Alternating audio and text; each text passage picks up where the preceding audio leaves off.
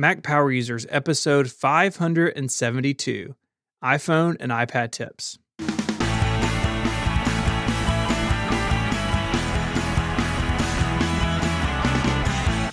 Hello and welcome back to Mac Power Users. My name is Stephen Hackett. I'm joined as always by my friend and yours, Mr. David Sparks.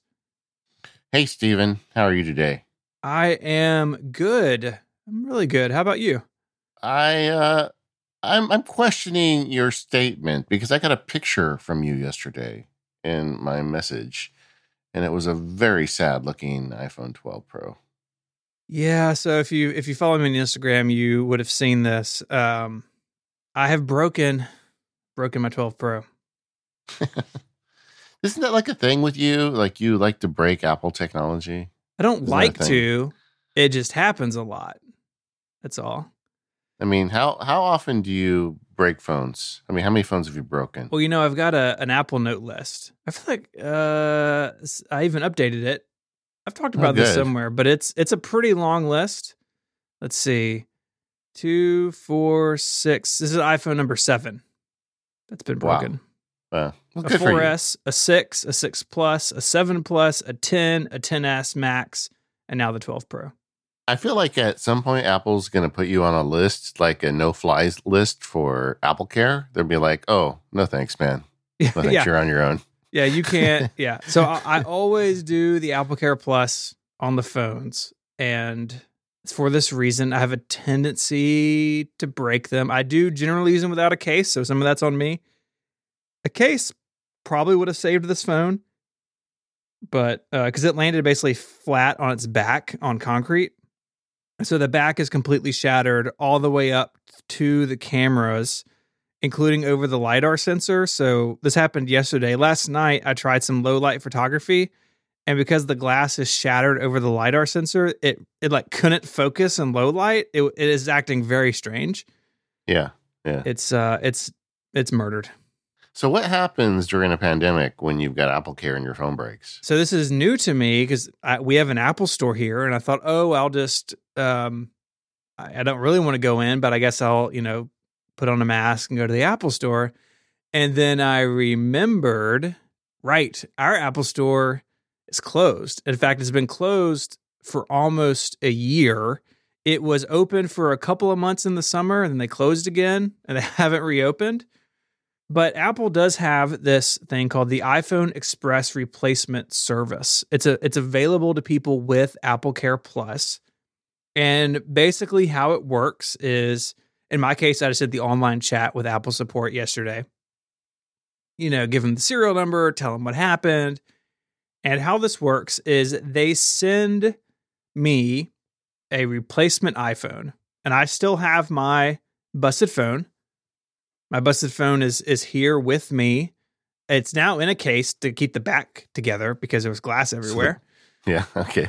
so put it in the case after I break it, which uh, you know, say And closing will. the barn door, you know, Sure, choose yeah. your saying here. all that, all that's true. And so they send me a phone, and then I can move my data, and then I send them the broken one. Because on the on the phone, on the all the Face ID phones, if you break the back glass, it's a full phone replacement. yeah. So I'm charged the $99 incident fee per my Apple Care Plus agreement. But because they're sending me a phone, they put a hold on the credit card number I gave them of the full amount of the phone, which in this case, because it's an iPhone 12 Pro, the 512 gig version, whatever that is, $1,300 or something. So, you know, I had to sheepishly go to my wife and be like, hey, I'm going to. I'm gonna park this on the credit card for two weeks. Um, they said it would take five to seven days to get the phone to me. I have not gotten a sh- I have not gotten a shipping notification yet, but we're recording this on Monday. It's a holiday in the U.S., so I expect to get a shipment notification maybe tomorrow. And then once I have both of them, I have ten business days to return the original phone. Now, for me, I'll just do it whatever evening that is. I'll do the direct phone to phone transfer because this phone still fully functions. I've been using it all day. Just the glass is shattered on the back, yeah. and then I can send it back to them. So this is nice. I'm not without. I'm not ever without a phone. Obviously, I can't go into an Apple store because ours is closed right now. the parking the money on the credit card, like that's not ideal. I don't love that, but I understand why they do that because I have two Yeah, of what their if you phones. take off with it? Yeah. Yeah, exactly. So, uh, so yeah, it's my first time ever ever using this uh, program, and you know, uh, I'll report back. But from people I've talked to who have used it, because this is how they do this for Apple Watches and a bunch of other stuff. I've heard really good things about it because you can transfer your data. You're not like if you do the Genius Bar, uh, which I've replaced phones, you know, through the Apple Store many times. Then you're like you're going home with a phone with no data on it and you're using iCloud to restore. And I really like the direct transfer just over your Wi-Fi network. Yeah. And I don't want to be stuck in a position where like my phone is not set up or I'm waiting for iCloud or something. So I can do this in my own time over the 10 days. I'm sure like everything else with Apple, it'll come with the new label on it and I just drop it back off at UPS or FedEx or whatever. And then um, that charge will come off my credit card. I'll be out the 99 bucks as expected. I broke the phone. So yeah, that's uh, that's kind of where I am with it. Yeah. Well, I'm glad that they have a way to accommodate you with all this going on. I, I have kind of a similar Apple Store, Apple Care bit of information for listeners. As I explained on the show, my first M1 MacBook was a MacBook Air that had serious problems on arrival. And I called Apple to try and get a genius appointment to have them look at it. Cause I, even with, you know, Stephen's help and other friends, this thing, I think there was a hardware issue with that computer. I think and, so too. and they they're like, well, we don't have any appointments for you. Call back in a week and see if you can get an appointment then. And you know, I, I just got the computer, and I'm thinking there's also this return problem period, right? You know, and I'm like, if this thing is if it's this hard to date it, I'm not going to get married to it. So I just decided to take it in and and return it. My wife had an appointment that was near an Apple store. So I went to the Apple store and it was all safe outside and everything. And I returned it. And just on the lark, I said, Do you have any M1s in stock? This was early when there weren't very many. And they said, Oh, yeah, we do. We have a MacBook Pro, not a MacBook Air. I said, Okay. So I bought a, a um, MacBook Pro, but only had the eight gigs of RAM. And I used it and I started immediately getting memory errors. you know, I sent, and we talked about that on the show too. So I decided that computer really isn't going to be good enough for me. I, I ordered a build to order Pro with 16 gigabytes, and I intended to return the the first MacBook Pro. You know, so computer number two in this series of three, right? Except the store closed between the time that I bought it and the time that I ordered the new one. And I couldn't return it. I called up Apple's um, 1 800 number and said, Can I just mail it to you to get a return? And they said no, because the stores and the online use a different system, which is kind of amazing, but they do. They say, have to take it to the store. I said, well, the store's closed. And the bit of information I got was that you can return that computer up to two weeks after the store opens. So there's Oh, like nice. a hold on it. And so it's sitting, you know, on a shelf in the box, completely wiped, waiting to go back. But I, I check once a week to see if the store is opened. And with the way things are in California now, it, I may have this computer for another month or two before I actually can return it. Yeah, and it's definitely not just people who don't have Apple stores that are closed because of the pandemic. A lot of people don't live near a phone. I mean, we hear from a lot of listeners who their nearest Apple store may be a, a multi-hour drive, and so this these online programs are good for lots of people. And you know, like always, the the chat support was really good. It's pretty quick. They did the paperwork. They sent it to me. I signed it, sent it back. And uh, yeah, I expect to have a, a non Shatter 12 Pro probably, you know, on my front doorstep here in just a few days. Yeah, and another thing I did on that transaction was I um uh, we had an extra 12 inch MacBook Adorable here. Um, that was my daughter's. That when I got her new MacBook here, I still had it, and I sent it into Apple because the keyboard wasn't working, and they replaced the keyboard and the battery, so we had a working laptop. And I just ended up selling it back to Apple as part of the purchase of that new Pro. So I Mhm. got you know like 500 bucks off of it, and it was you know great. So it, it's all good. Uh, but it, it is a little frustrating that I can't return this one. I, I do wish they had a way to return store purchases via mail during this, but but at least they're being cool about it, and and they're going to give me two weeks after they reopen the stores, which could be a long time from now. Yeah, that's really cool of them. And I mean, they know that their systems have issues and that people have fallen between the cracks. You know, I think that over the last decade, it's been really interesting to see Apple retail kind of lose its way, I think, under some executives, but it feels like where it is now is is in pretty good shape given all the stuff that's going on in the world, right? They can't have these stores open safely. And so they're doing what they can to accommodate customers. And Apple's always been good at that. Yeah. So, all the Apple Care stories aside, uh, today's show is actually going to be about iPad and iPhone tips. We've been uh, thinking about this in the background for a long time. And it's like we have all these cool little tricks and tips on the iPhone and iPad that we want to share. And I know that you, dear listener, are going to know some of these, but hopefully you don't know all of them. And as we go through the show, we've got a, a wide variety of tips and tips and tricks that we've kind of collected over time. And I thought that would be fun today. Also, today on the More Power Users episode for subscribers, we had a ton of news drop or rumors drop over the last week about Apple's um, lineup of Macs over the next year. So Stephen and I, you know, this isn't a new show, but we're going to go into the rumors in the More Power Users today, and I am I'm strapped in for that. Dude, there's so much stuff. It, it yeah. We've said this I don't know how many times, but it, it keeps becoming more true. It's like I am so excited to see what this year holds for the Mac. I'm so optimistic, and I think it's going to be really great. Yeah, I put a post up at MacSparky this morning where I called it the Mac Renaissance, and I, I think that's the right word for it. It's just the Mac is is so much an A player right now in Apple's lineup, and it's just going to get better this year, I think. So, do we want to dive into some tips? Yeah, yeah. Where are we going to start? Uh, let's start with some some stuff I think that's on both the iPhone and iPad because right they share so much. iPad OS is really only a couple of years old, and there is plenty of iPad specific stuff, but a lot of the stuff does work on both platforms. And I wanted to start with email. oh no, I'm you. What has happened? yeah, what has happened? A, a, man, a big part of my workflow on the Mac or the iPad or even the phone, honestly, is saving emails as PDFs, whether I'm attaching them to an expense or something in my company's bookkeeping software, just filing it away in some place like Craft or Notes or Dropbox, that's a pretty pretty consistent thing that I do. On the Mac it's really yeah. easy, but on iOS and iPad OS it is present but it's not as easy. So you have an email open in the Mail app and then you go to print it. It's pretty similar to how it is on the Mac, right? Save as PDF is generally accessed through the print dialog on the Mac, which I think really confuses new users, but it's been that way for 20 years. So that's where it is. Yeah.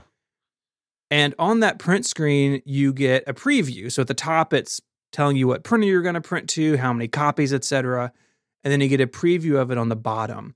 And if you pinch out on that preview to make it full screen, then you get the little share button in the upper right, and you can save that PDF or send it to an application that accepts PDFs. You can upload it to Dropbox, save it to files, send it via messages or a new email, whatever you need to do. Something that I do quite a bit. You know what's maddening about that is the code is in there to save an email as a PDF.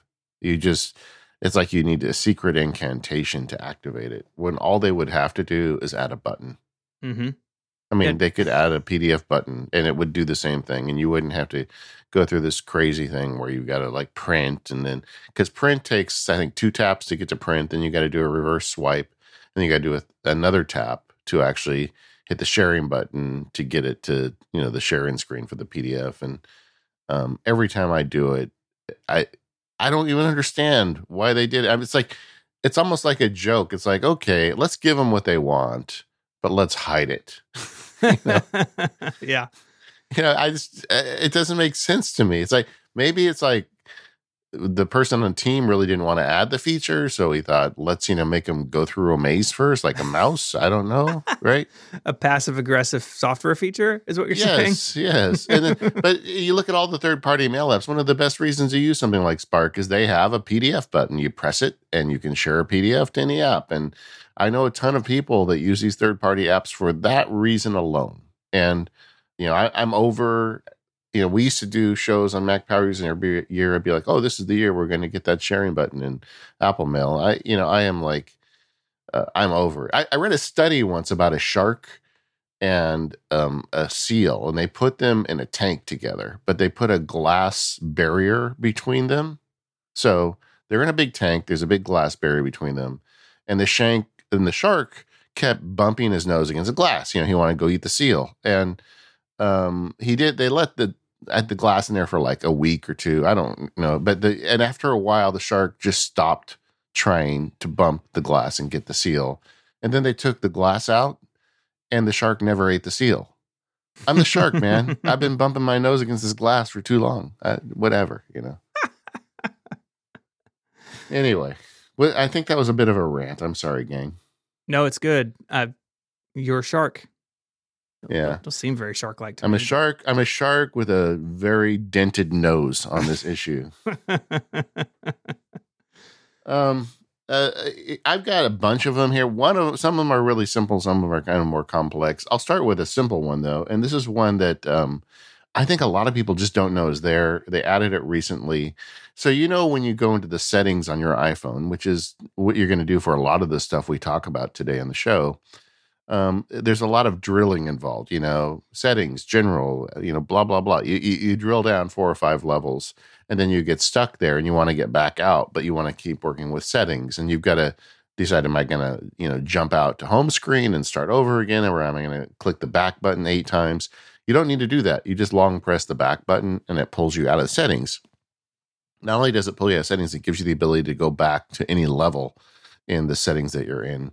It's a dumb little thing, but I don't think many people know about it. And it makes navigating your settings on your phone way easier. It's also true in mail. If you have folders and subfolders in mail, you can also press and hold on that back button in mail and then go all the way back up or to any intermediate level. So this is something that shows up more than one place, which is nice because then it, it kind of bakes itself into our habits. Yeah, the first place I ever saw this feature was in OmniFocus, and it's still there. So if you're an OmniFocus user and you're, you know, drilled down through your perspectives uh, or your whatever in OmniFocus, you want to just get back to the main screen, you just hold down the back button and it takes you all the way. And uh, so this has been kind of banging around in the community for a long time, but Apple is bringing it into the operating system now, and I think that's that's good to know. Definitely. I would I would even extend that to say that the the long press does all sorts of things all over the OS. One complaint that a lot of people had when it was force touch, when you actually had to press and like press into the display, right? That was a very short lived hardware feature. Actually, never made it to the iPad. But that long press can do all sorts of things. Not only does it um, uh, show you shortcuts within applications on the home screen, which is uh, a great way to jump into a specific part of an application. But uh, one of my all-time favorites is in Safari. If you know, on the phone in particular, it has that carousel view of the tabs, which is fine if you have just a few tabs open. But if you have a lot and you want to close them all, you may think that you have to swipe them all over or hit the little X. Uh, well, you can actually long press while you're there in Safari and uh, close all the tabs at once, which is a huge time saver. Yeah, in fact, Safari. I've got another tip later about long pressing, and and let's just do it now. Safari is one of the best places to try out long presses because it is. I guess the team on Safari is into long press because they've put it in so many ways. You can. Uh, one of the things I discovered recently by accident, you know how you've got the navigation bar on the right when you've got a long web page on Safari. Mhm. If you long press that, it kind of swells up a bit, and you can slide it up and down right on, making it easier to navigate an article. You the, you can close all open tabs. Um, that was the one I think that most people don't even realize is there. You can also reopen recently closed tabs. And the way you do that is you long press on the plus button in that screen, and it'll give you a list of your recently closed tabs. You can go back and get those. You know, Stephen, how you do that trick where you have a folder of tags or folder of bookmarks on your Mac, getting ready to start a podcast. You'll open all the bookmarks for Mac Power users or whatever on your Mac. You can do that on the iPhone too and the iPad with a long press. So you just go to your bookmarks menu in Safari and long press on a folder, and it, there's an option to open in new tabs all of those bookmarks. I mean, it, there's just a bunch of stuff in there, and and it's great. Uh, the other one I use all the time, if you long press a link, it'll it'll open a preview of that link. Mm-hmm. So you don't like exit where you're at. Like you're reading an article and they make reference to something and you're like, well, do I really want to read that or not? If you just long press the link, it opens a little preview of it. So it gives you a better idea what you'd be clicking into. I don't know. It, it's a uh, it's a very powerful feature. Um, long press is also very useful, Stephen mentioned, for app icons. If you long press on them, it gives you additional options, which I don't think enough people really are, are aware of that or use that. What are some of your uh, favorite long presses outside of Safari?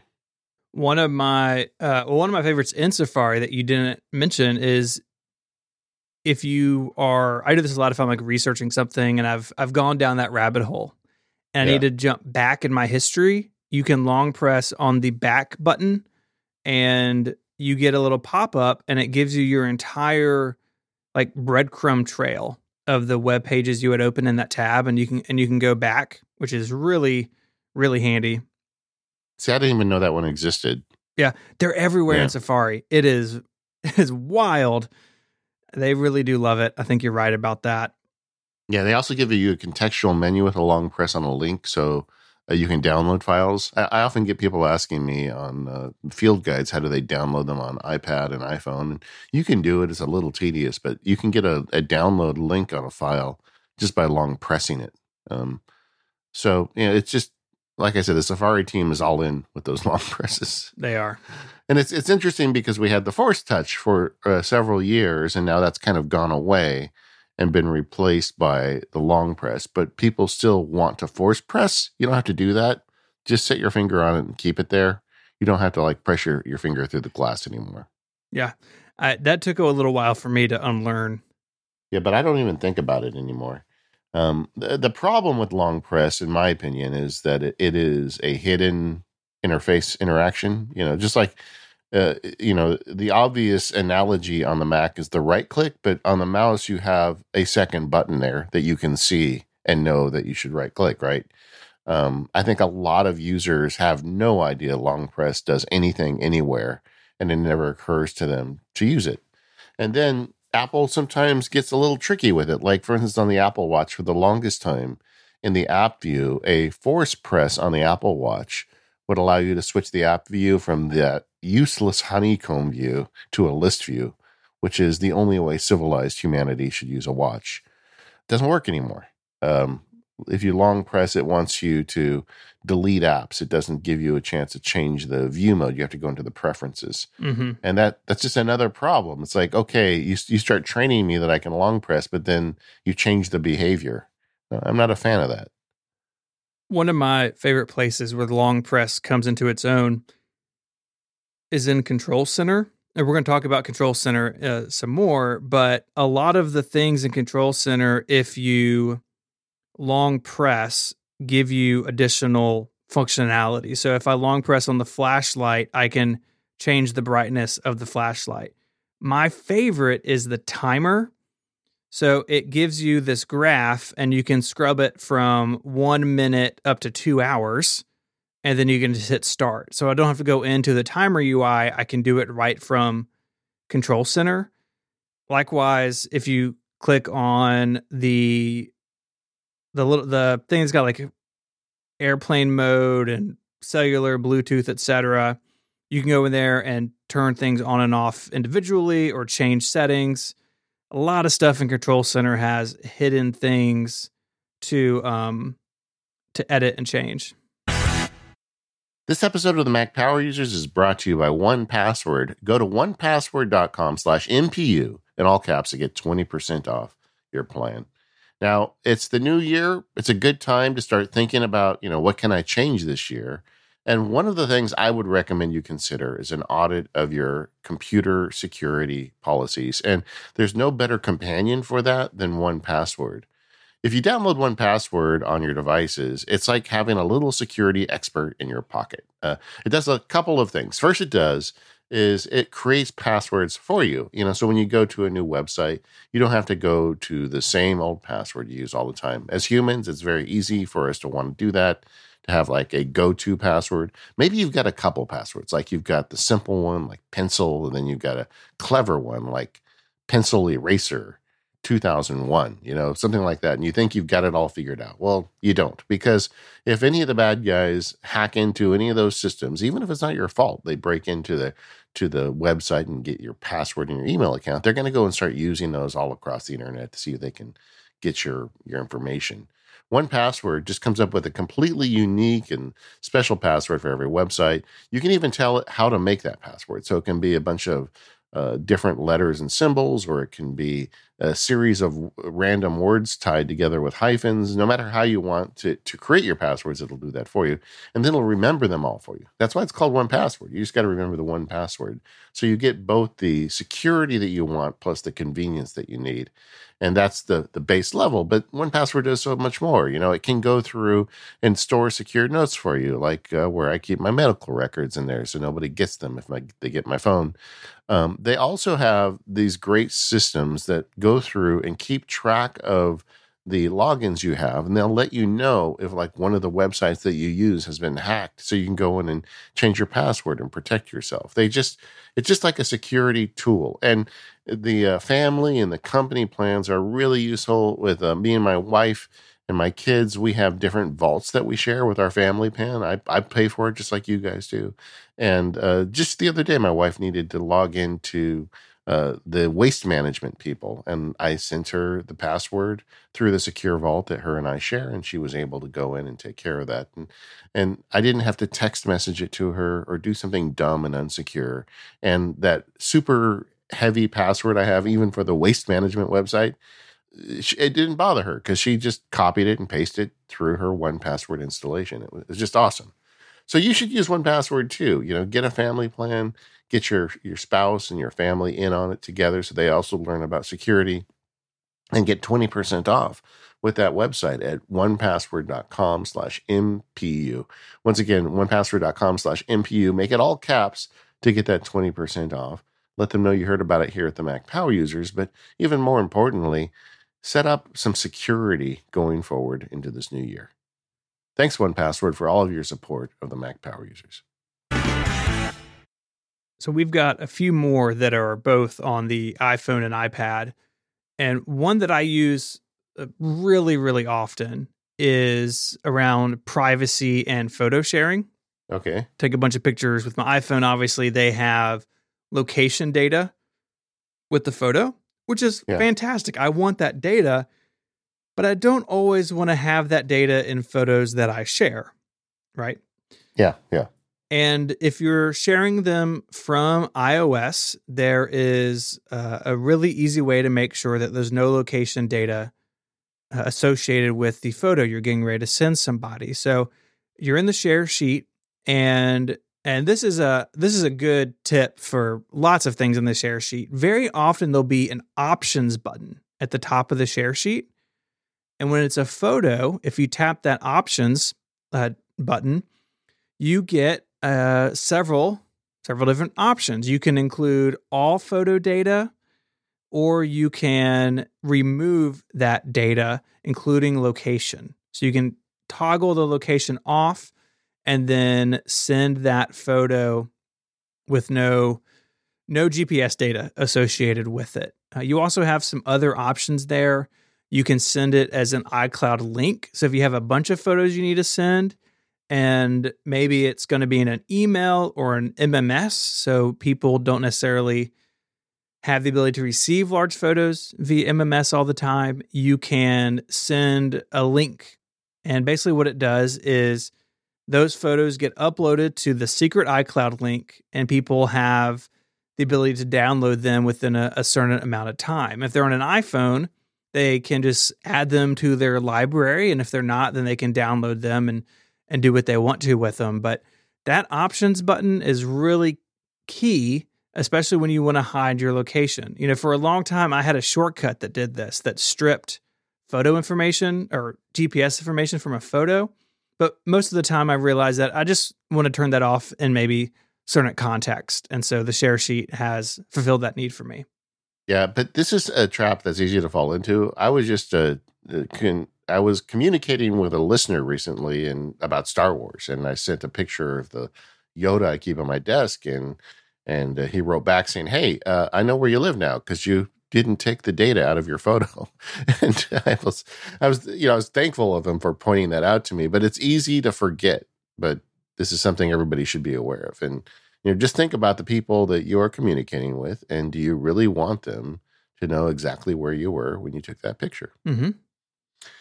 Um, we talked briefly about uh, Control Center, but I want to go a little bit uh, deeper on Control Center. I think this is a very underused feature.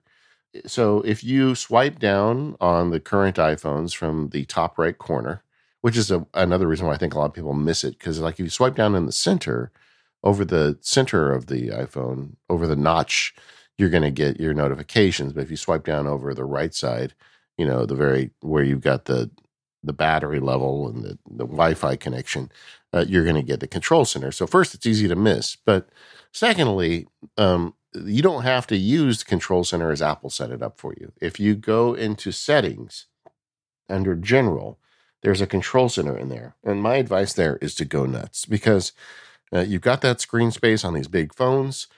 Put as many tools under the control center as you can fit. A couple in general that I think people miss are what I call replacement control center apps, where historically you would have an app on your home screen or an app very close by where you can put that feature into the control center. Uh, exhibit A for me is wallet, right? Every time I travel, I need wallet because I usually put my plane tickets and things there, and and even when I go shopping, sometimes I need the wallet to get access to cards and whatnot. Um, but it always, I always hated the idea of putting a wallet icon on my home screen or even putting it in like close real estate because it just didn't feel like it earned it. But you can just add your wallet to the control center. And now, anytime I swipe down to the right side, I can jump straight to my wallet and it's just always there. Um, other ones like that are calculator. You know, if you're going to use the built in calculator, I do wish that you could customize them to third party apps, but you can't now. Camera and flashlight, while there's ways to get to the camera and flashlight quickly, um, one of them is control center. You can just add them there and you're good mm-hmm. to go. One thing I do with the camera is on the lock screen, it's in the bottom right hand corner. So I have camera on the dock in the right hand side and in control center on the bottom right. So that section of my screen is always available to me to launch the camera quickly. Yeah, and that makes sense. I mean, I know a lot of people say you shouldn't put the camera on your home screen because, you know, it's such valuable real estate, but I mean, you got kids and you want to take pictures and mm-hmm. They are not necessarily cooperative about pictures. So if you're going to get the shot, you got to get it open as quick as possible. right? That's right. That is right. Um, the um some of the and then Stephen talked earlier about long pressing in Control Center, which is a whole opens a whole new level of like coolness if you start long pressing these icons. And then suddenly, like you want to get the camera, but you want to get to the selfie camera or whatever. Um, you can do that stuff without having to fiddle in the app. You just swipe down Control Center, long press the camera icon, and you're good to go. Um, there are some Control Center apps that I think don't get enough love, and I wanted to point a couple of them out. Is that okay? Absolutely. The first one, and I'm not sure if this is an age thing, maybe it is, but Magnifier is amazing. uh, so it's an app on your phone. If you search it, you can launch it, uh, an app called Magnifier. But I, I just enabled the Magnifier icon in Control Center. And what it is, it's just kind of a special mode for the camera. And you can point it at something and you can take a picture on a basically a macro level and then zoom it in. Like I talked about earlier, how I, I turned in that old MacBook when I when I bought this new one. They wanted the serial number and I did I didn't have the computer turned on, but the serial number was on the back.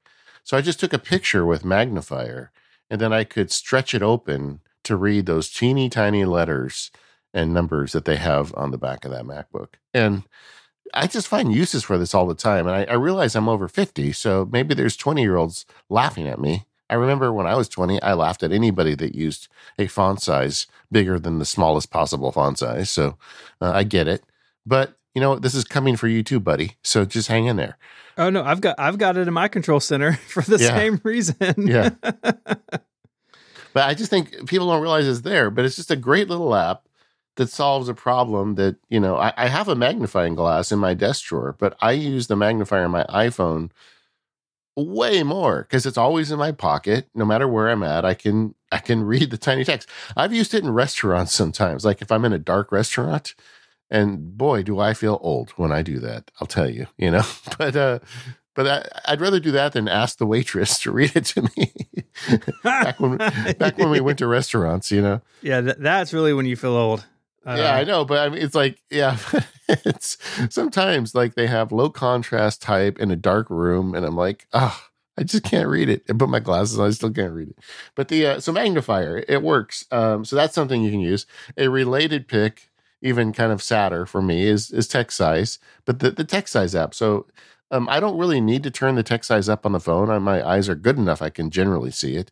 Uh, but occasionally there'll be an app that that makes weird choices, and there's a text size slider, so you can slide it up and make it really easy. Um, screen recording I find really useful as a MacSparky guy because I a lot of times I'm beta testing apps for friends or or developers, and if I run into something crazy, um, there's a built-in screencasting tool in every iPhone and iPad you just tap it, it runs a, a, recording of the screen and the microphone so I can re you know duplicate a bug I see or something I don't like about the app and I can send them a short little video showing them which is way more helpful. I also use that in the field guides on occasion. I don't actually use that as my main recording mechanism. I'd rather have a wire and get a higher resolution. But the um but you know when I get into jam like when I did the iPhone field guide and I had to show you how to use the navigation uh, apps, I I had to use the screen recorder for that. But I, I think anybody can find a use for it. I, I, also think it's nice when I have like relatives who are not necessarily super techy and they want to do something on their iPhone or the iPad. Um, talking to them on the phone, like press general. No, general first settings, then general. You know, you notice how your your voice gets louder as you get more angry as you're trying to talk them through it. Um, just make a video and send it to them, and then they can figure it out on their own.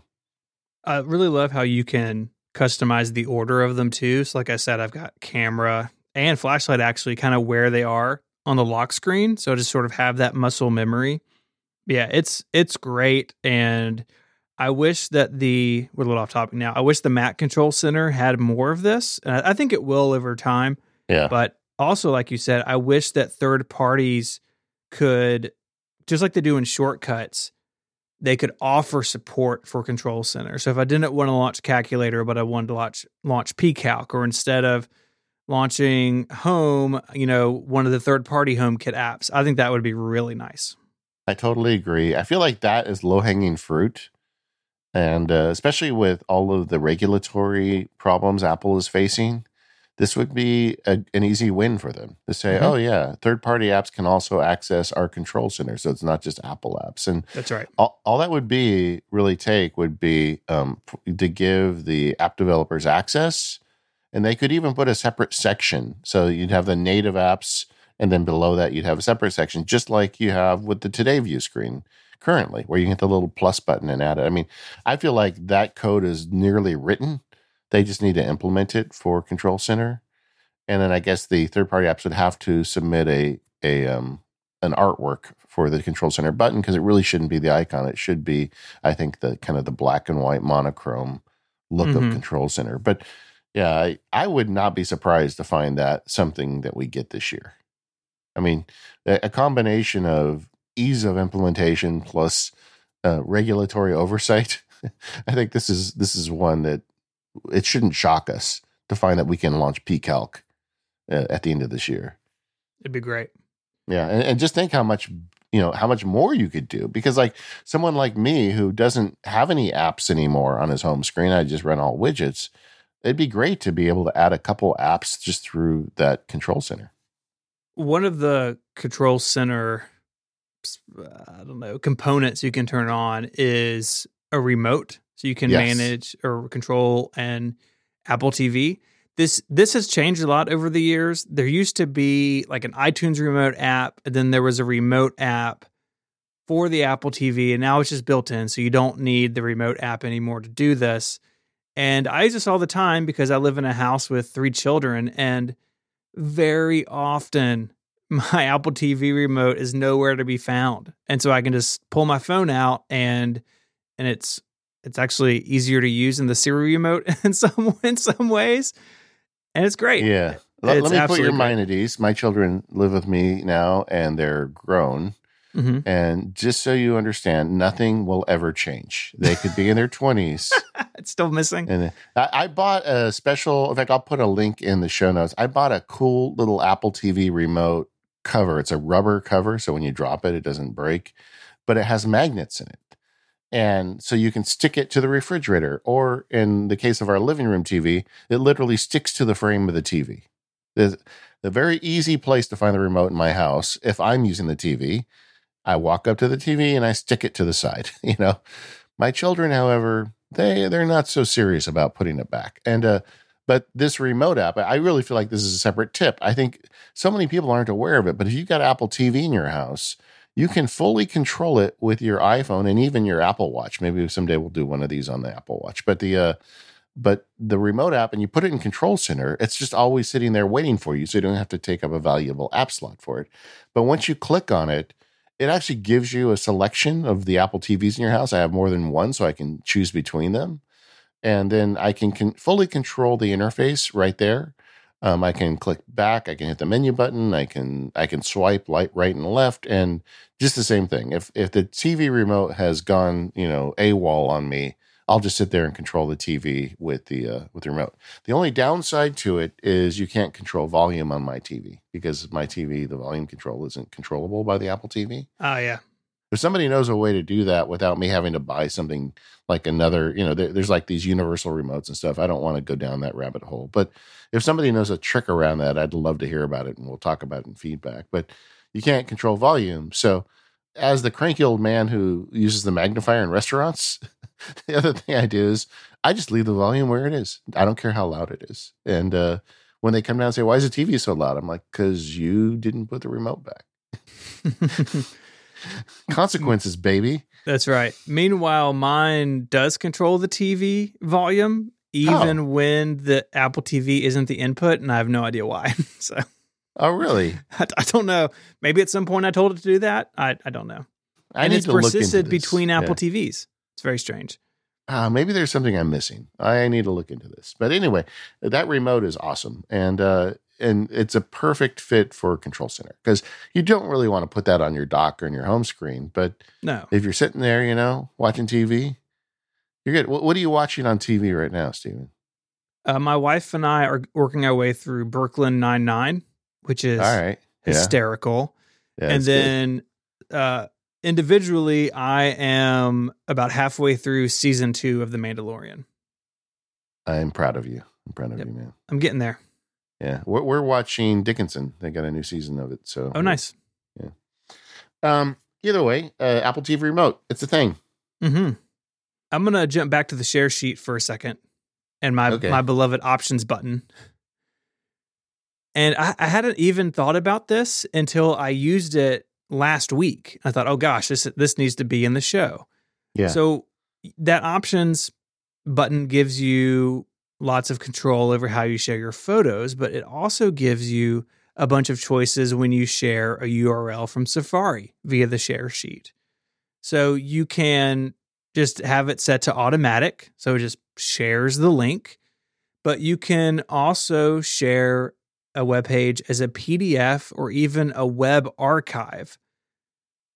So why would you maybe want to do this? Uh, for me, uh, it has come up trying to share things maybe behind a paywall, and I want to share an article with somebody, and you know they can't log in and read it, or sh- wanting to share something maybe uh, not necessarily via text message, but maybe I want to share a PDF or something to craft or something like that. Just gives you more more control.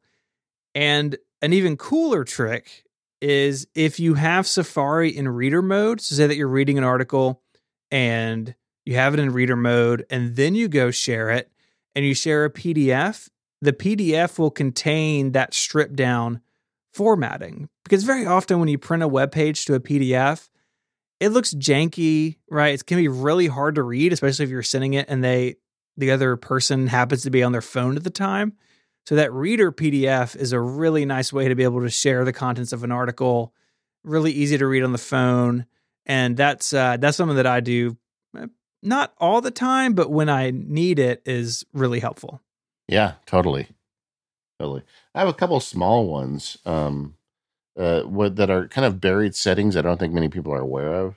One of them is you know how app developers want you to give them feedback and they have a pop up that says, hey, rate my app, blah, blah, blah. And you just don't want the distraction. It seems like those always show up at the worst times. Um, there's a settings for that. If you go into iPhone settings, iTunes, and App Store, there's a toggle there to switch off app ratings and reviews. You turn that off, you stop getting bugged. Wow. I didn't know that was there.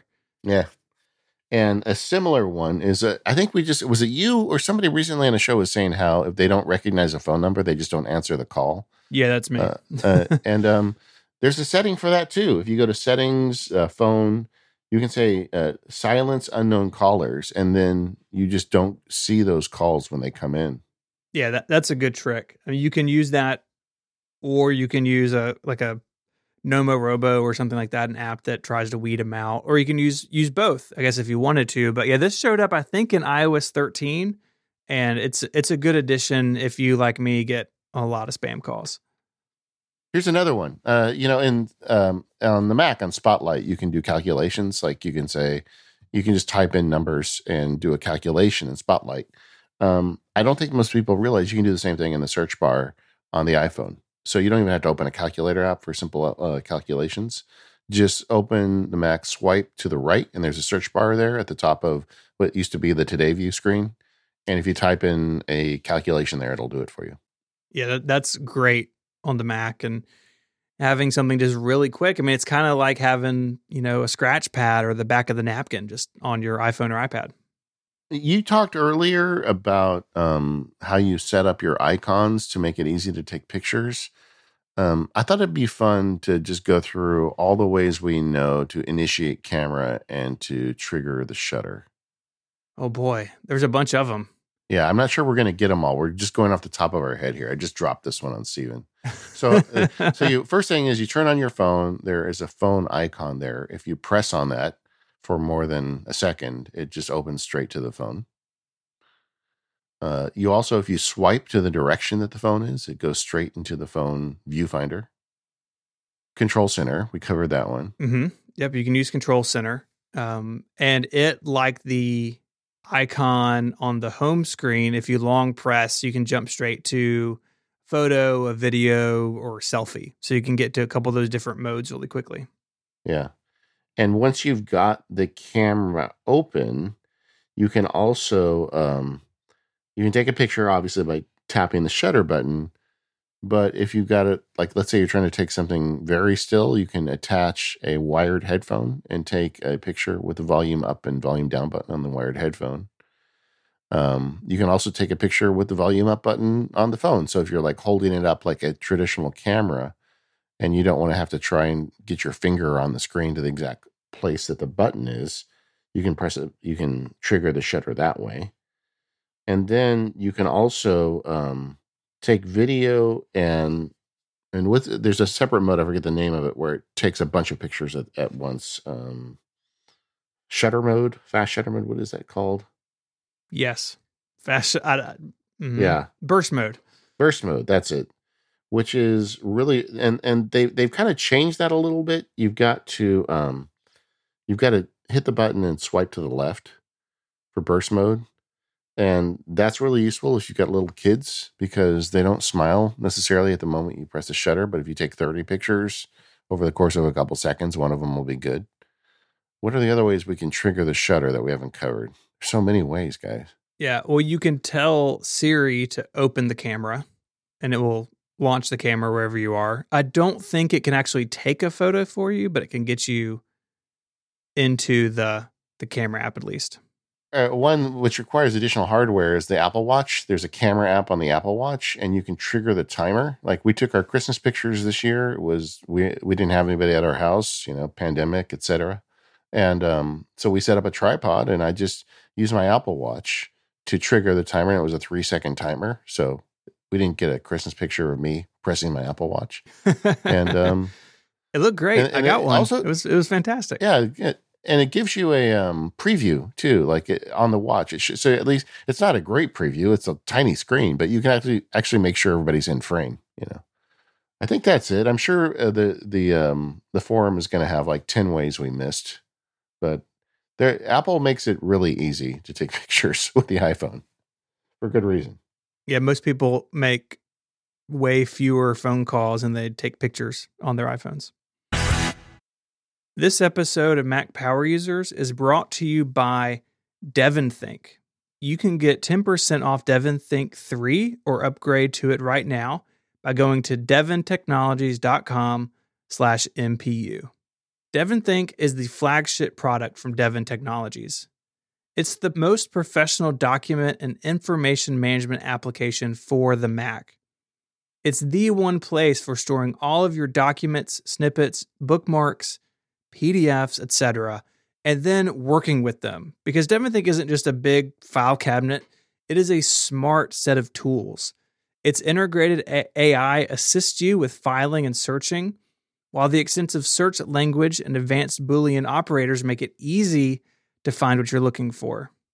DevonThink features a flexible sync system that supports many cloud services or lets you synchronize over your local network. With everything securely encrypted, this gives you the choice for however syncing works best for you. I have mine all on Dropbox, but there's lots of other options. It has smart rules and flexible reminders, lets you automate all parts of your workflow and delegate boring, repeating tasks. Let DevonThink automatically organize your data with rules you define. As you may expect, DevonThink supports AppleScript, but its AppleScript dictionary is one of the largest on the platform. There's no part of DevonThink for the Mac that can't be automated. You can extend its functionality with your own commands by adding them to its scripts menu. Even templates can have scripts inside them, and you can set up new documents with data from placeholders or inserted by your own AppleScript. Of course, there's so much more from an iOS companion app to email archiving, scanning, or even an embedded web server to share your data securely with your team. I use DevonThink to house all of my uh, Mac and tech history documents. Gang, it's tens of thousands of files, and it's PDFs and images and web archives and a bunch of plain text. And the search really is incredible. Not, not only is it very powerful, but it is really, really fast. I can search for something across all of these different files and get my results in just seconds. So if you need a tool to manage a bunch of document and data in your life, DevonThink is where you should look. You can get 10% off DevonThink 3 or upgrade to it right now by going to devontechnologies.com slash MPU. That's devontechnologies.com slash MPU for 10% off. Our thanks to Devon Technologies for the support of the show and Relay FM. Hey, you know, one of the things you can do with your iPhone that I think a lot of people don't realize is measure. And we've never brought this up on the show, but as the the iPhones have got better with the lidar scanners and some of the the more recent technology, this measure app that Apple includes on the iPhone is actually useful. And so the way that works is you open up the app and it does like the spinning circle with a dot in the middle.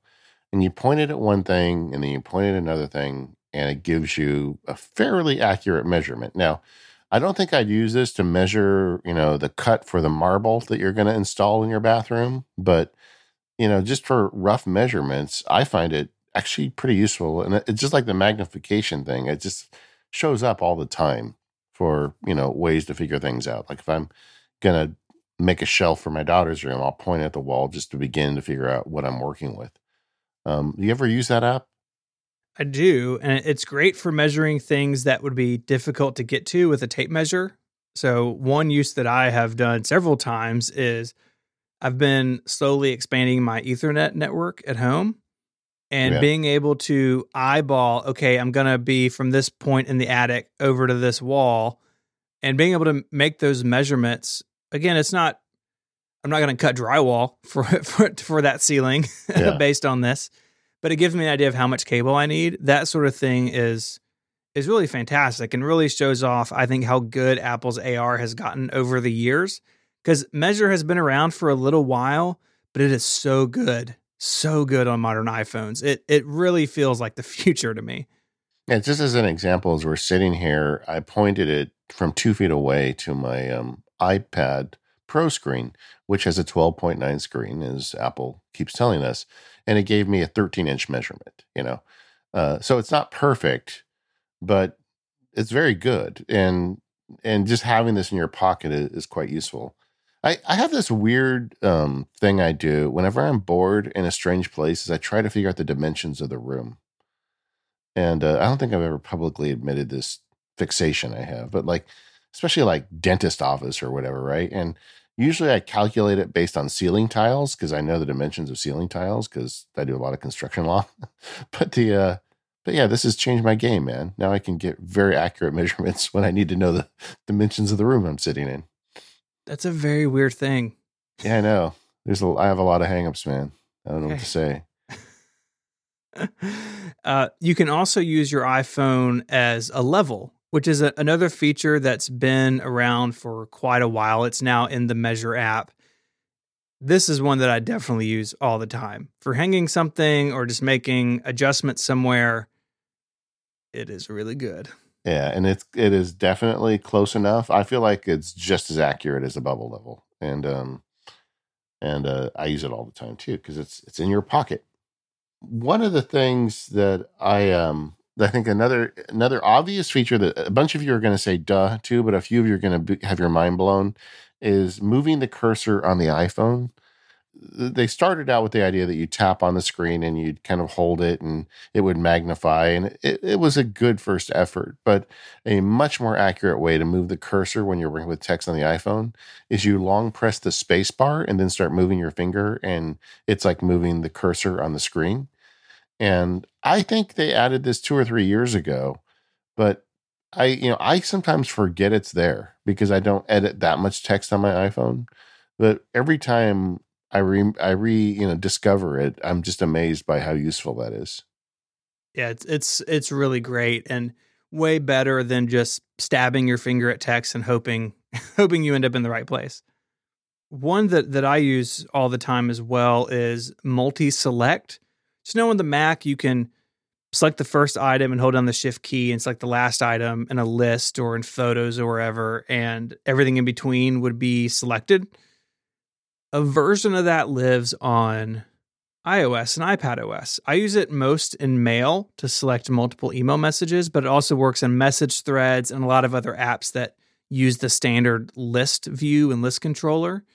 And it is to have two fingers and then you hold and then drag those two fingers down to the last one you want selected. And what will happen is the list will go into edit mode. You get little check marks down the side of mail and you can just drag with two fingers and it will select the emails under your fingers until you stop and then all of those are selected so i can archive all those at once or delete them all at once or whatever i need to do this is something that uh, i get so our hosting provider for relay shows is libsyn and they send a lot of not a lot but sometimes they send you know press type pr type emails and of course we get them to all of our accounts which is like 30 something Libsyn accounts. And deleting those one by one or archiving them one by one on my phone would be terrible. But this makes it really quickly. I can two finger hold and drag and select them all and get rid of them in just a second. Yeah, I mean, every time I use a third party app and they don't support this feature because uh, developers can add this gesture to their list view, um, my heart breaks just a little bit. I mean, I, I feel like this should just be universal for every app. Uh, another one that's relatively new is Face ID for multiple people. Uh, Apple just added this. I believe it is it iPhone 12 or is iPhone 11 too. I think maybe iPhone 11 supports it as well. Um, but you can add multiple faces to your Face ID, and like my wife and I, uh, we don't care, right? If because occasionally I need to do something on her phone, or she wants to get on my phone to get the pictures, and adding multiple faces is now a thing, and I think people don't realize that. Now, is this like officially okay two faces or is it using the alternate uh, appearance? Alternate appearance. Alternate That's how appearance. I do it. Yeah. Okay. Yeah. It works. Yeah, I need to try this because I've heard people say this, and it would be great. Just the other evening, I need to do something on my wife's iPhone 12 mini, and her work email requires a six digit PIN. And because I don't go anywhere, and when I do, I'm wearing a, a mask, as is she. Anyways, I set my phone to a four digit PIN during the pandemic, which I know is less secure, but it's easier to live with. And I was like, oh, what is her six digit PIN? And I had to like stop and think about it for a second. Like, oh, be nice if I could just touch ID my way into this, but I need to check this out and see if this would work for us. Maybe it's just because we've been married so long that we're starting to look like each other. I don't know. Mm. Maybe. another another one. When I did the paperless field guide, I covered this. Um, there's a lot of great scanning apps out there, um, but if you only need to scan a document once in a blue moon, um, Apple Notes has a really good scanner in it for scanning documents, and it's not all that great in terms of like organizing them. It doesn't have all the the features that a dedicated document scanner has. But if you open the Apple Notes app and hit the plus button, you can scan a document. One of the things that the Apple version does very well is setting perspective. So if you're laying the document on the table and shooting at an angle, it straightens it out very nicely.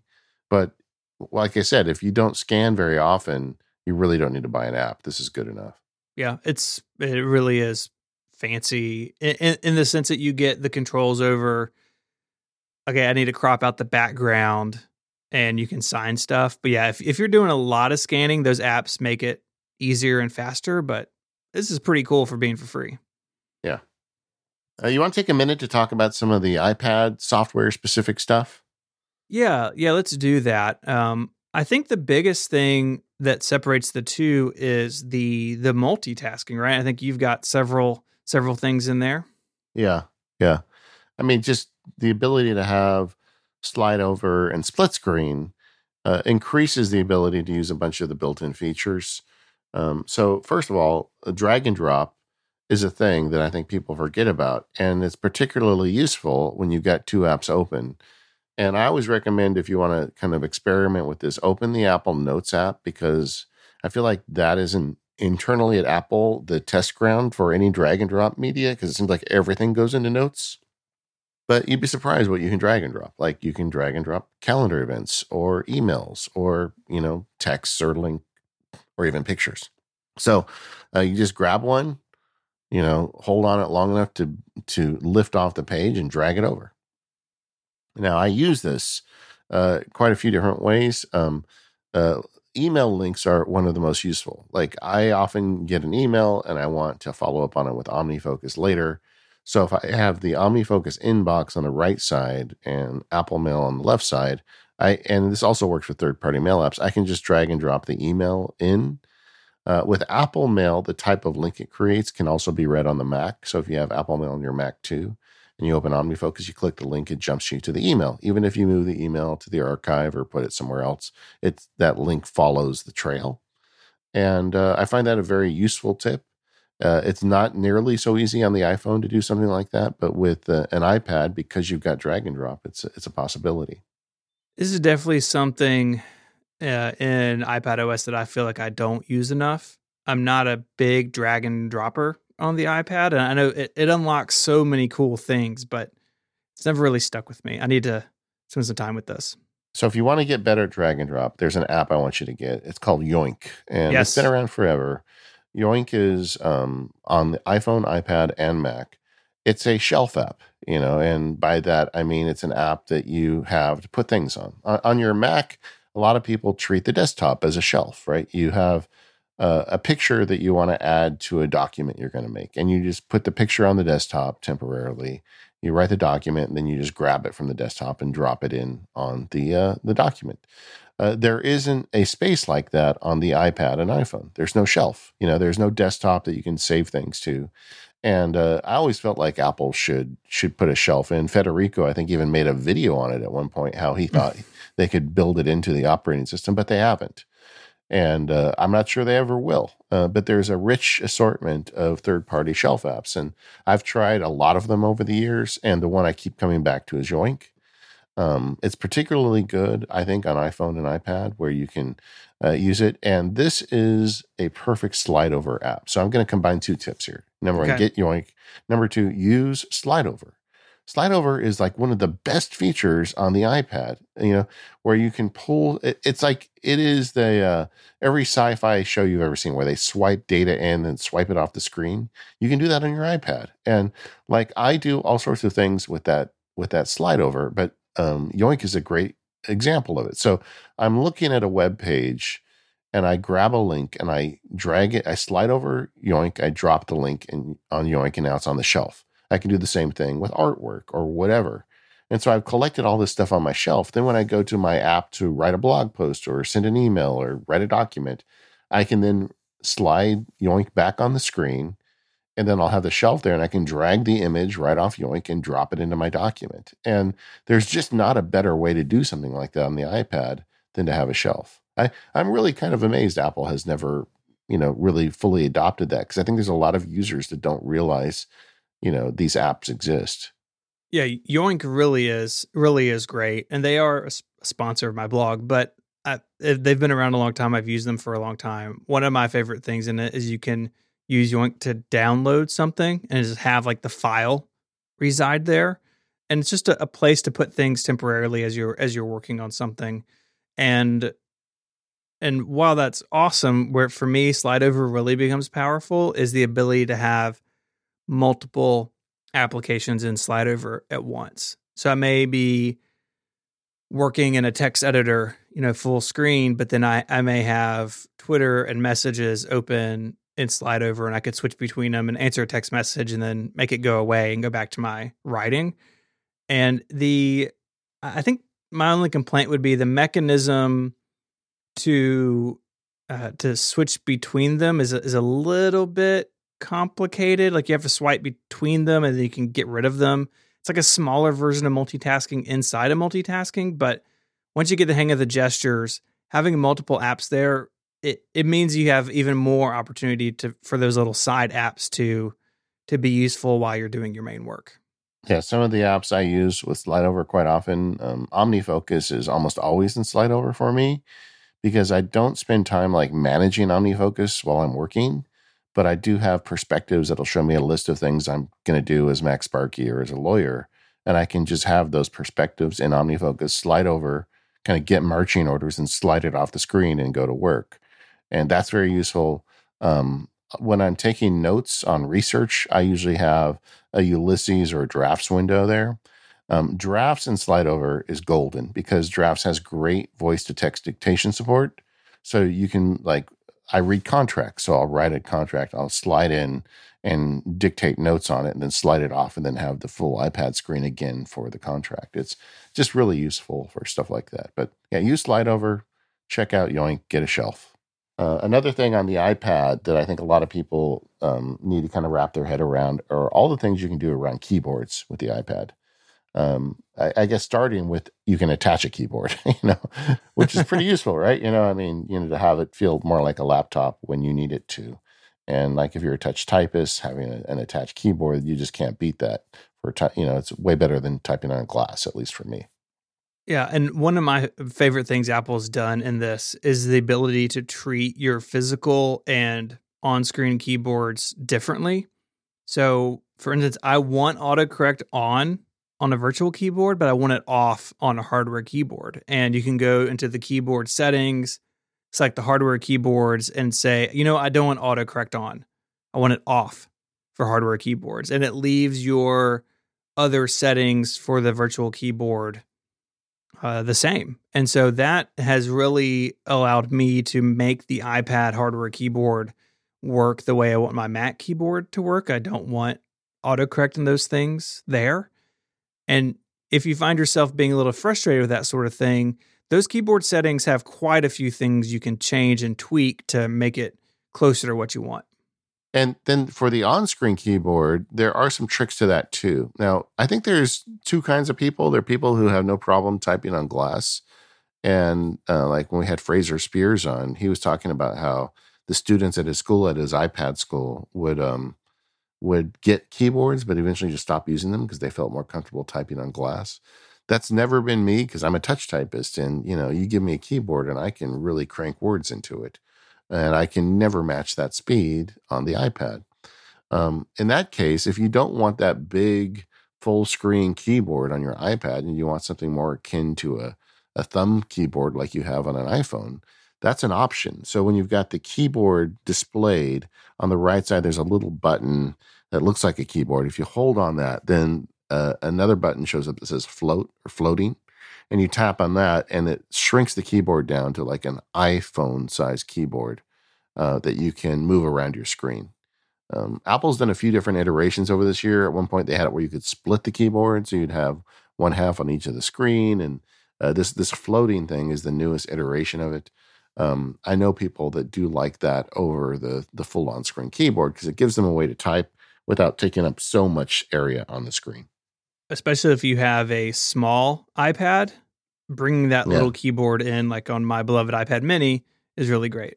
I, I feel like the screen keyboard, uh, we've said we've talked about this already, but the iPad Mini, one of the best features is to put it in portrait mode and type with your thumbs.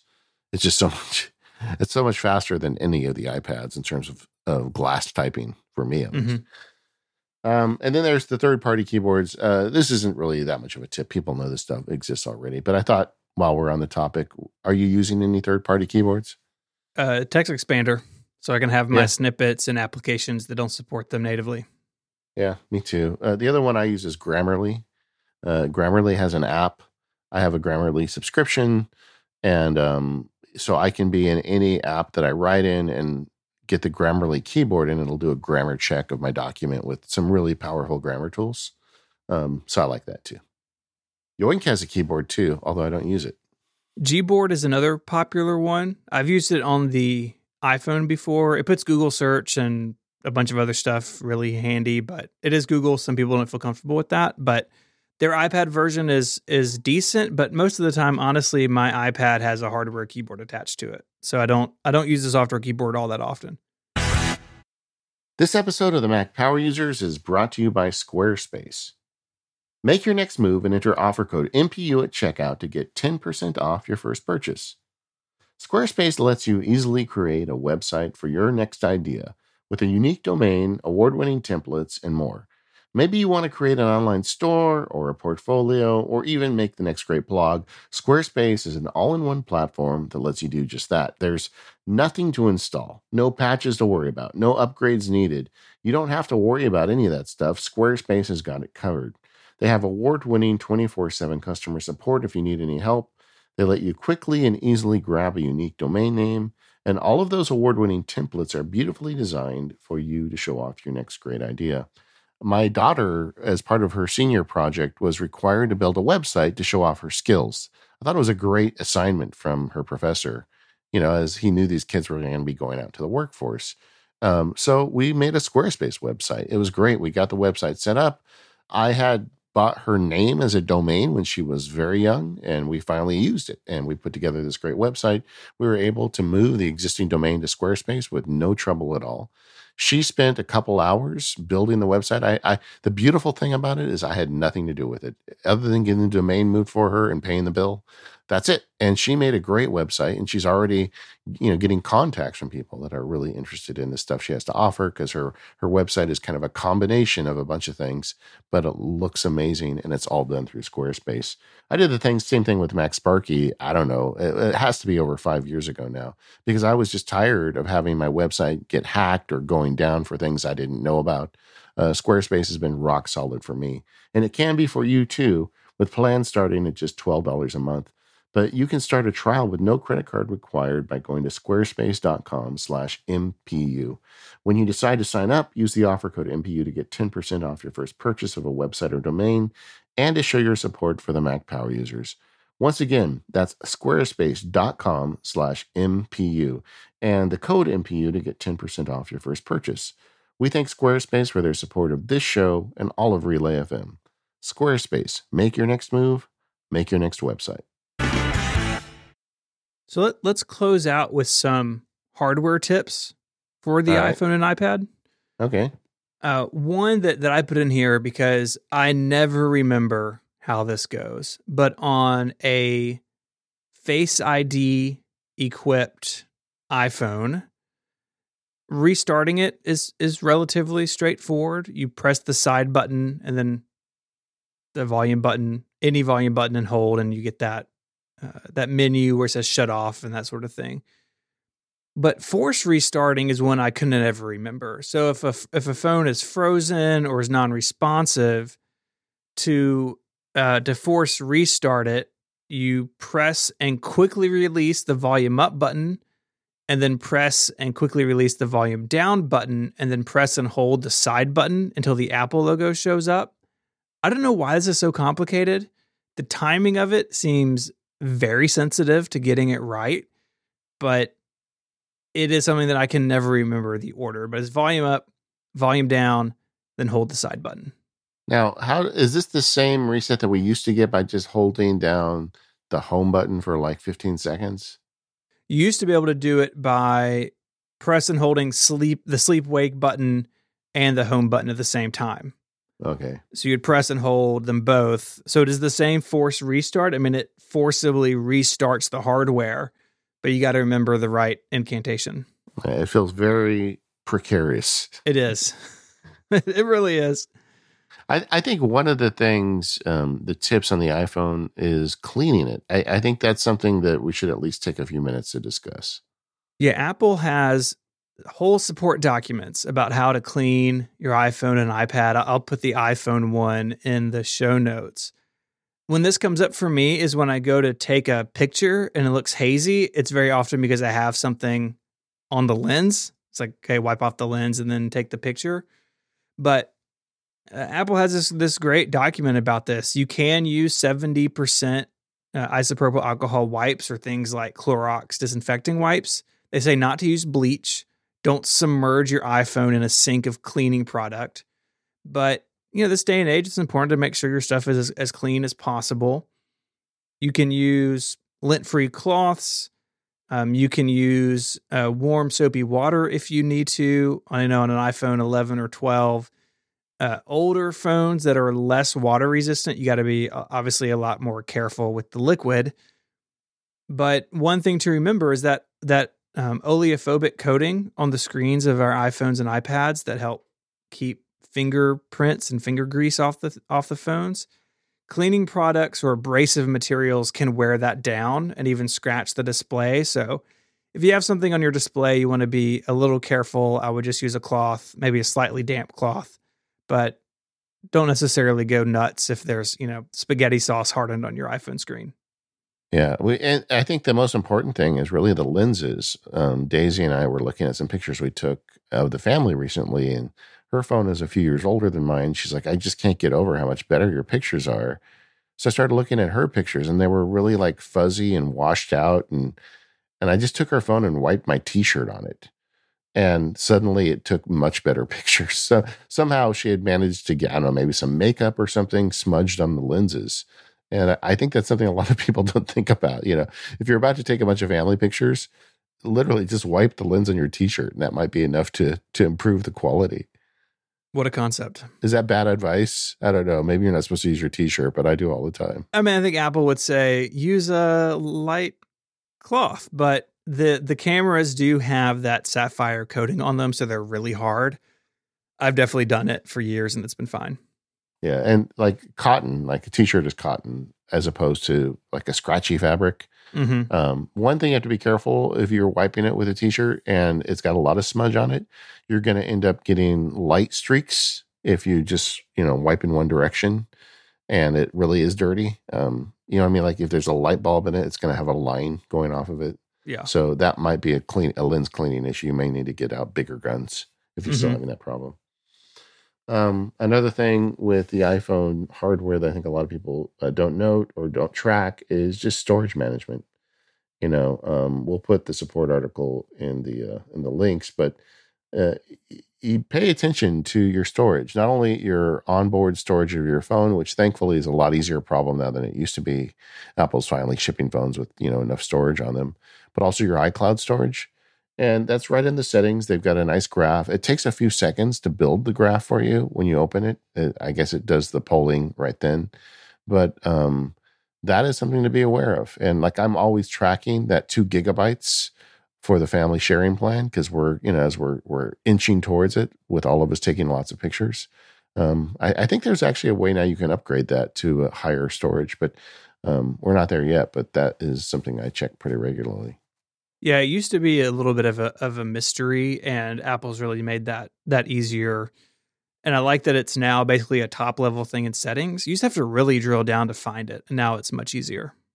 Yeah, and it also kind of gives you a degree of app shaming. You see the apps that are taking a lot of space, or mm-hmm. and uh, and it you know maybe some dumb game that you downloaded a year ago and only played once. You'll find is taking up a massive amount of space on your phone. Uh, that's that's the screen where you'll find that. Mm-hmm. I want to talk about chargers. All right. It used to be really easy. Your iPhone came with a charger in the box, and that's the charger you used. But it doesn't come with a charger anymore. And there are a bunch of different chargers, and we have wireless charging. Really, what we're talking about here is the the wattage of the adapter. And a rough rule is the higher the wattage, the faster the phone will charge. You've got uh, wireless charging on a bunch of phones now, starting with the iPhone 8 and 10. Uh, that that wireless Qi charging is 7.5 watts. It, it, was five originally, and then it was bumped to 7.5 later on. And that is not super fast, but if you're charging overnight, it's more than adequate, or you're just, you know, it's on your desk during the day and just trickle charging, that's fine. Yeah. And just for context, that wall wart that they sold forever it was five watt five charger. watts. Yeah. yeah. The one they gave you for free for 14 years or whatever. Yeah, yeah. was little little baby five watt one. So the Qi wireless charging at 7.5. MagSafe, if it's like an official MagSafe compatible charger from Apple or a third party, and not all of them that have magnets are MagSafe compatible. You got to read the fine print. But MagSafe is at 15 watts on the iPhone 12, 12 Pro, and 12 Pro Max. The 12 mini is limited to just 12 watts, but that's still faster than the 7.5 with regular wireless charging. And you know, I've noticed that because I, I, I have switched out my Qi chargers on my desk and my nightstand with MagSafe chargers, and it definitely is faster. And that's been that's been nice. But there's an asterisk there because when you buy the MagSafe adapter, it doesn't come with the charger, the actual thing you plug it into and you know, like you can not if you plug the MagSafe into the old wall wart, the five watt wall wart, you're not going to get 15 watts into no. your Mac, I mean, into your device. No, you're not. The MagSafe puck that Apple sells, I think, recommends the 20 watt charger. Uh, even the 18 watt charger is not fast enough for it. If you're not using wireless charging, not using MagSafe, and you're using you know good old Lightning cable, uh, you have a lot of options for fast charging. Uh, this is fantastic for especially when you're traveling or you've had a busy day, you just need to top your phone off quickly. An iPhone 8 or higher can charge uh, 50% of the battery in a half an hour or so. And Apple over the years has sold a lot of these USB C power adapters. So the wall wart is USB C, and then you have a USB C to lightning cable. Those have ranged from 18 watt, 20 watt, 29 watt, and then you get into the ones used with the MacBooks and MacBook Pros. So 30 watt, 61, 87, 96. You can use your MacBook Pro charger to charge your iPhone. It's still going to cap it. It's not going to shove power in at 96 watts, but it will fa- still fast charge it. The only one, and we mentioned this a second ago, that's a little weird compared to the rest of the list is that 18 watt charger, which they don't even sell anymore, I don't think. It's been replaced with the 20 watt. You need the 20 watt to fast charge the iPhone 12 or to use MagSafe. So if you have an 18 watt charger, you manage to pick one of those up. It is not as compatible as some of the others. Um, so for me, I've got several of these 20 watts. That's what I have in my backpack now. That's what's charging my MagSafe pucks. And then, of course, I can always use the one that came with my MacBook Pro if I need to. Now, maybe this is, I know there's been some controversy as to like third party chargers. Let's say you've got a third party 60 watt charger. Will that charge the MagSafe at the full 15 watts? It uh it should as long as it supports USB power delivery, which is just a certification for USB C chargers that um, says it's above a certain wattage. So anything Yeah. that you buy that's reputable should be just fine.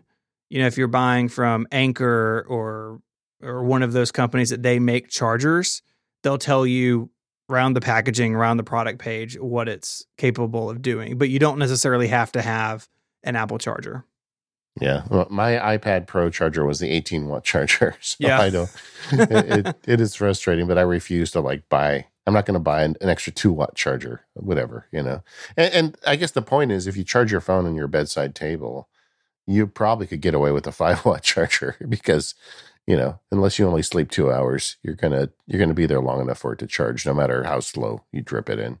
Yeah, yeah. I mean, so that's what we did for a long, long time. So, but it it is nice to have a fast charger, even if it's just in your travel bag, and you know you got to top off when you're on the road. It's really nice. Yeah, it, it'll be interesting to me to see if they, you know, there's a lot of rumors that they're going to remove the Lightning port, and you know, the best use for it in my case is usually when I'm traveling, I want a fast charge, about to get on a plane or just got off a plane, something like that. Uh, it'll be curious to see if they find some way to find a wireless charging that gets you above 15 watts. hmm That would be a good way to answer that problem. You know, say, okay, but you, you know, s- Here's Max. stick it on this thing, yeah, stick it on this supercharger, and it's going to get you 30 watts or something. hmm Um, it doesn't need to be 60, you know, it just needs to be faster. Some additional uh, iPad hardware tips. I just got an email recently from a listener who said his keyboard stopped working and it was out of warranty. And I wrote him back and I said, disconnect your iPad and reconnect it because it was just like two keys weren't working. And they wrote me back and said, oh, yeah, it's working now. Thanks. But I, I find that a thing once in a while when you have even the Apple connected keyboard, sometimes things just get a little wonky and disconnecting. And by disconnecting, I mean literally just pulling the iPad off and sticking it back on is enough to fix it. Oh yeah, it's it's the age old turn it off and turn it back on again. Yeah. But you had some ideas as well. Yeah, there are times where that is not enough. That maybe you do that, or you even restart the iPad and the keyboard still isn't seen. Uh, a couple things to do uh, to make sure that those those contacts on the smart connector are clean. You can use compressed air, or you can even try cleaning the contacts. And again, Apple has a document on how to do that. Uh, they recommend again a slightly damp, lint-free cloth. Um, not you don't want to spray bleach on that thing, um, but you want to make sure those contacts don't have any debris on them. And in my experience, having uh, this issue before, if it is debris, it's usually really obvious that oh something just made its way in there, and I can just blow it off and it's fine again.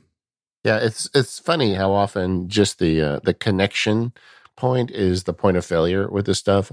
Recently, my AirPods stopped working, and I'm like, oh no, you know, and uh, and then I noticed that if I put them on a Qi charger, they would charge. And what had happened was there was some lint from my pocket, just enough, got in that lightning port. Uh, there was enough that I could click it in to a lightning plug, but there was just enough in there that it, it prevented the connection. And I just took a little pick and pulled out a piece of lint and it started working again. Oh yeah, that's real common on iPhones too. If you're charging and it will stop charging if you touch the cable in the wrong way, very often it is just debris in the lightning port. We have a trackpad and mouse this year with the iPad, uh, but you can customize it. You can. So iOS and iPad OS have a, a rich history of accessibility options. They brought that uh, over to the pointer, where you can not only make the pointer uh, bigger if you just need to make it larger, you can set the the ring color around it. So if you are uh, if you're having issues uh, distinguishing it, maybe having a blue or an orange or a green outline around it would make it m- more easy. Uh, you can set your trackpad inertia, you can set your scrolling speed, and really dial in exactly how you need the pointer to show up. Yeah, the, the thing that'll get you on that is that there is a trackpad and pointer setting but a bunch of those like sizing and color outline are controlled in accessibility. That's so right. there's two different places you need to go to to find that. Like when I did the uh, paperless field guide, all the iPad stuff in there has a, a green circle around the pointer to make it easier to see on the screen, and green was kind of the color of that field guide, so I, I switched it.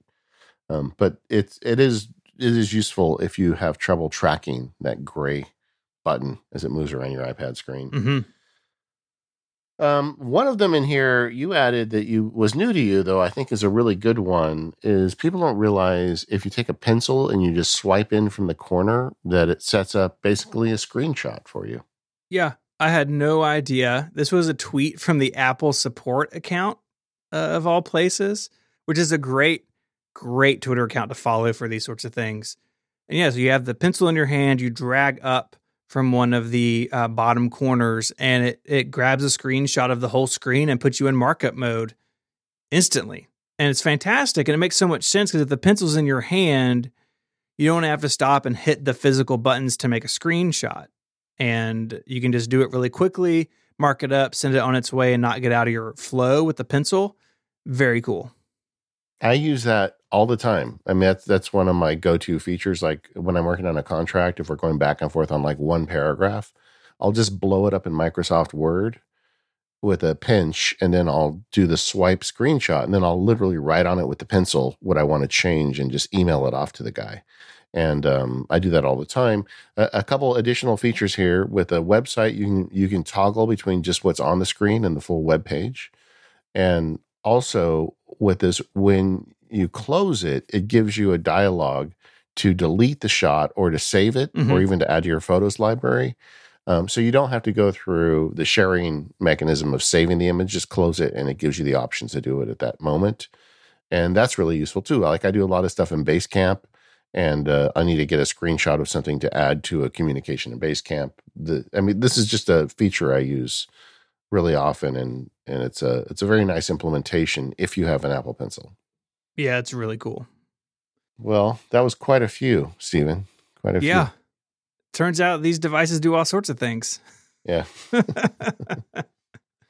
And you know what's going to be cool when we go to the show notes in uh, talk.macpowers.com? There's going to be a bunch of ones we missed that people add. So it's going to be even better if you head over there. yeah, this is going to be great. And I think that, you know, it's one of those things too where these change over time, right? Every time there's an iOS release, Apple adds these additional features to make these things more useful. It's just exciting that it's a moving target too. Yeah, it's funny because there's a bunch in this outline that we skipped because you know we didn't want to make it a five hour podcast. But uh, Apple is just always looking for these little tweaks, and you forget about them until you start using them. And I think that's one recommendation I'd give if there's something you talked about today that you want to start using more often. Try and learn one at a time. You know, get it under your fingers, get used to doing that, and then pick another one. Just make a list. Don't try to do them all at once. Well, that wraps it up for today for the Mac Power users. You can find us at relay.fm slash MPU. Thank you to our sponsors, 1Password, Devon Technologies, and Squarespace. And we'll be talking in more power users today about the Macintosh Renaissance. See you next week.